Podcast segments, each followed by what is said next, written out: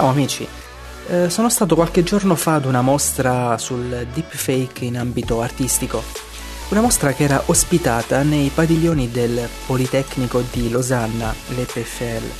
Questa istituzione svizzera nel 2019 sviluppò la tecnologia per il riconoscimento dei deepfake umani ed è una eccellenza a livello mondiale nel campo della scienza e della tecnologia.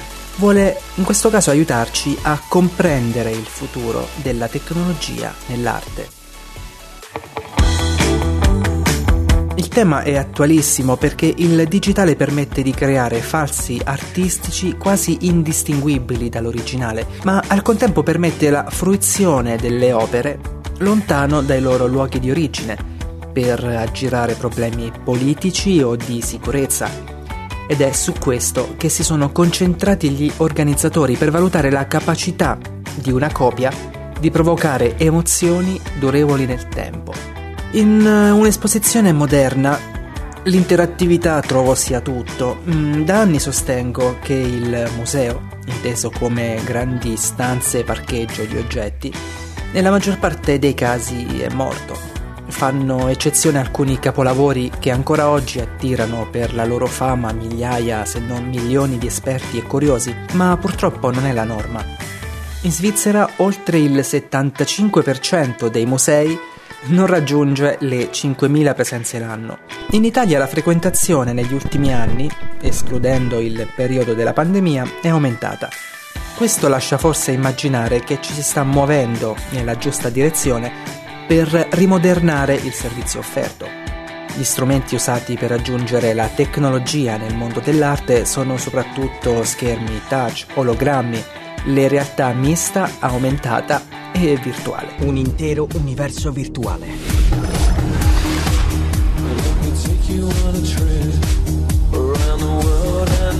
La gente viene su Oasis per tutto quello che si può fare ma ci rimane per tutto quello che si può essere. Lo senti questo? Mea culpa, non ero a conoscenza di una tecnologia bellissima, la proiezione 3D multiview o multispettatore. Il funzionamento è semplice sulla carta, seppur tecnicamente complesso a causa dell'enorme quantità di dati da trattare un videoproiettore, nello specifico l'Insight 4K HFR 360, un giocattolo da oltre 300.000 dollari, proietta ben 360 fotogrammi al secondo in risoluzione 4K. Questo framerate eccezionale abbinato ad occhiali 3D attivi, ovviamente sincronizzati con quel framerate, permette di avere la riproduzione contemporanea di tre diversi video stereoscopici, regalando 60 frame per secondo ad ogni singolo occhio. L'ho provato alla mostra e, a parte la scomodità intrinseca nell'uso di occhiali attivi per un utilizzatore di occhiali normali come me, la visione è perfetta. A migliorare ancora la situazione, il tracking a 6 gradi di libertà, che capisce dove guardiamo e dove siamo nella stanza sistema simile se non uguale a quelli usati per i visori VR HTC Vive o i vecchi Oculus. In parole semplici, il video 3D cambia di prospettiva mentre ci muoviamo all'interno della stanza per ottenere l'effetto di vedere dietro gli oggetti proiettati, dietro o di lato.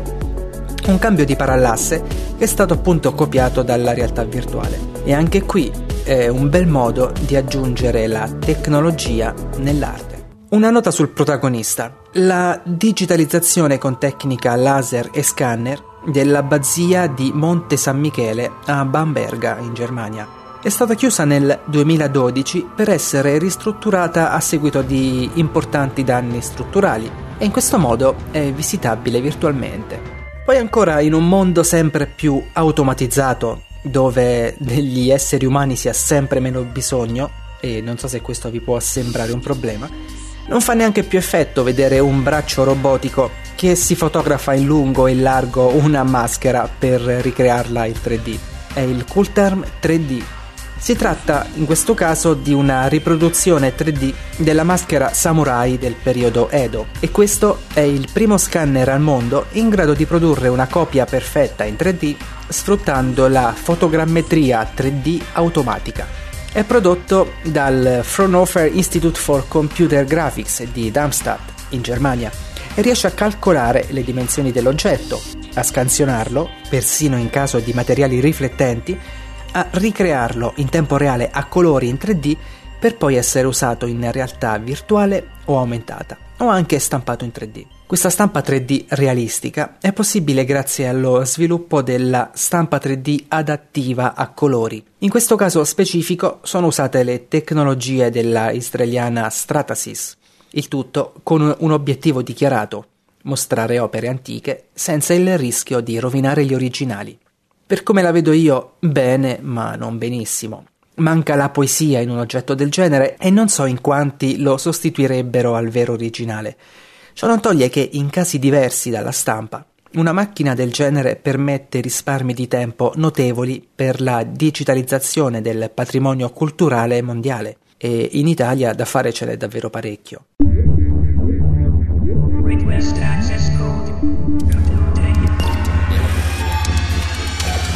Altra sezione del, della mostra è un qualcosa che forse per primo si immagina pensando al futuro della tecnologia nell'arte. Una macchina simpatica e al tempo stesso un po' terrificante. Si chiama Trust AI e ci invita a sederci dinanzi a lei, toglierci la mascherina perché possa vederci meglio e rispondere alle sue domande. Il suo viso è un ologramma, ci informa dei nostri dati personali, sì, è ad farlo e ci dice età, sesso, colore dei capelli e pirata progressivamente il nostro volto fino ad assumere le nostre sembianze. Nel suo discorso, dopo averci rubato la personalità, ci tiene a metterci allerta riguardo i dati che condividiamo online, come questi possano essere usati per scopi poco nobili da tanti malintenzionati. Hallo? Ist da jemand?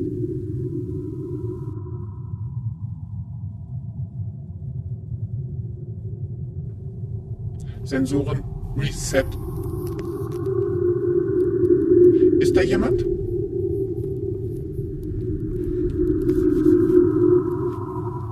Hallo? Ich spüre doch, dass da jemand ist. Ma quindi l'intelligenza artificiale causa pericoli?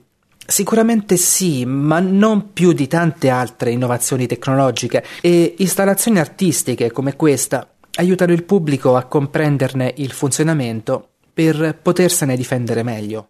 L'opera è stata prodotta da Bert Littermann e Florian Ertweg al ZKM Hertz Lab, tedesco anch'esso, in risposta proprio all'inquietante diffusione dei deepfakes.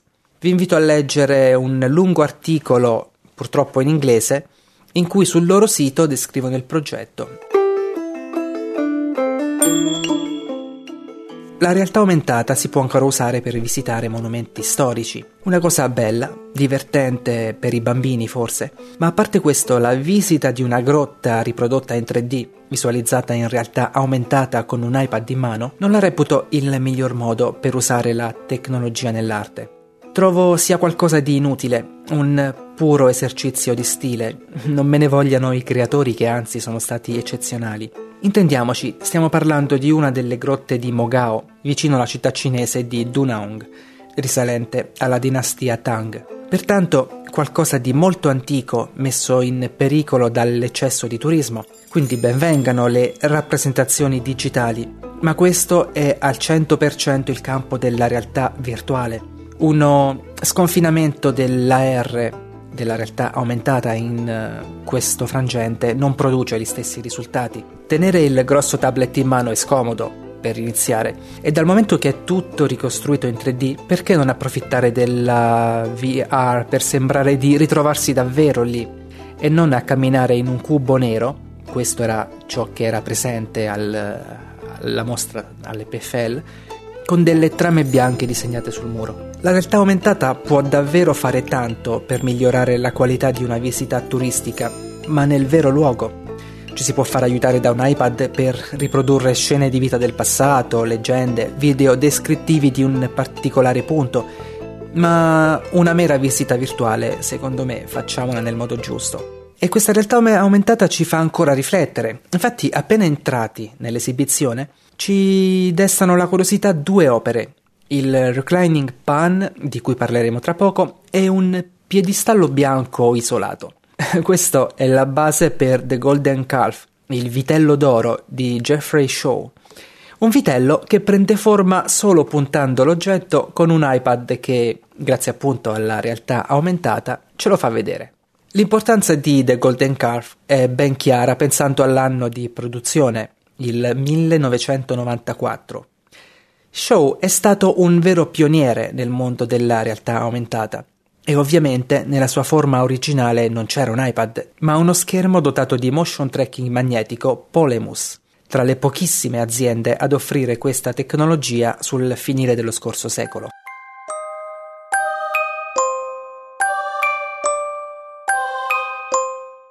L'effetto più interessante sono le riflessioni sul vitello, Quattro telecamere poste ai lati del piedistallo riproducono la nostra immagine sul soggetto, a dargli quel tocco di realismo in più e a rendere l'opera sempre diversa, per voler portare lo spettatore stesso ad essere un coautore. E il vitello, sfuggente, rappresenta un po' l'oggetto dei nostri desideri. Per salvaguardare la scultura c'è ancora la stampa 3D.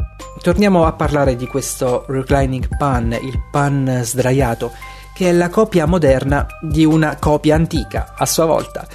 L'opera originale infatti è attribuita allo scultore fiorentino Francesco da Sangallo e realizzata intorno al 1535. Però a sua volta si trattò di una copia di cui l'originale è andato perduto. L'artista contemporaneo Oliver Laric ne ha realizzato una scansione in 3D che sul sito 3D scritto a lettere D come la D di Domodossola Scans potete anche scaricare gratis come tanti altri oggetti opere d'arte digitalizzate è molto interessante e poi la, la stampata in 3D eh, ovviamente con tanti materiali diversi a realizzare una specie di puzzle in 3D ne viene un'opera nuova, moderna e provocatoria questa rimette in discussione la veridicità del post originale nell'era moderna rifiutando il postulato della singolarità dell'arte e della sua proprietà privata.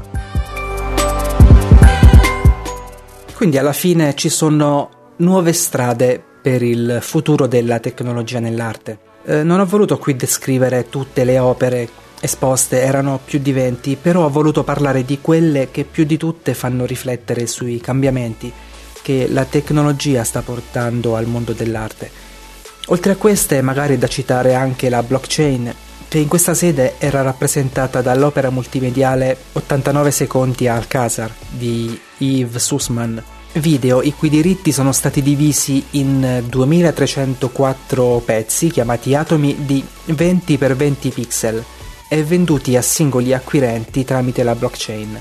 E la cui riproduzione all'EPFL infatti era piena di buchi, in quanto alcuni proprietari di questi atomi non hanno acconsentito alla pubblica visualizzazione gratuita. Un futuro luminoso, in cui il pubblico dominio sarà sempre più importante, ma allo stesso tempo un futuro in cui gli artisti avranno sempre più modi per vivere delle loro creazioni e per diffonderle al mondo intero in cui sarà sempre più semplice realizzare mostre d'arte tematiche, anche in piccole realtà, senza gli enormi costi per il trasporto di opere di grande valore, e in cui gli spettatori potranno ammirare e studiare le opere d'arte di tutto il mondo e di tutte le epoche, senza la necessità di fare migliaia di chilometri, che per carità è bello, ma a volte e per alcuni impossibile.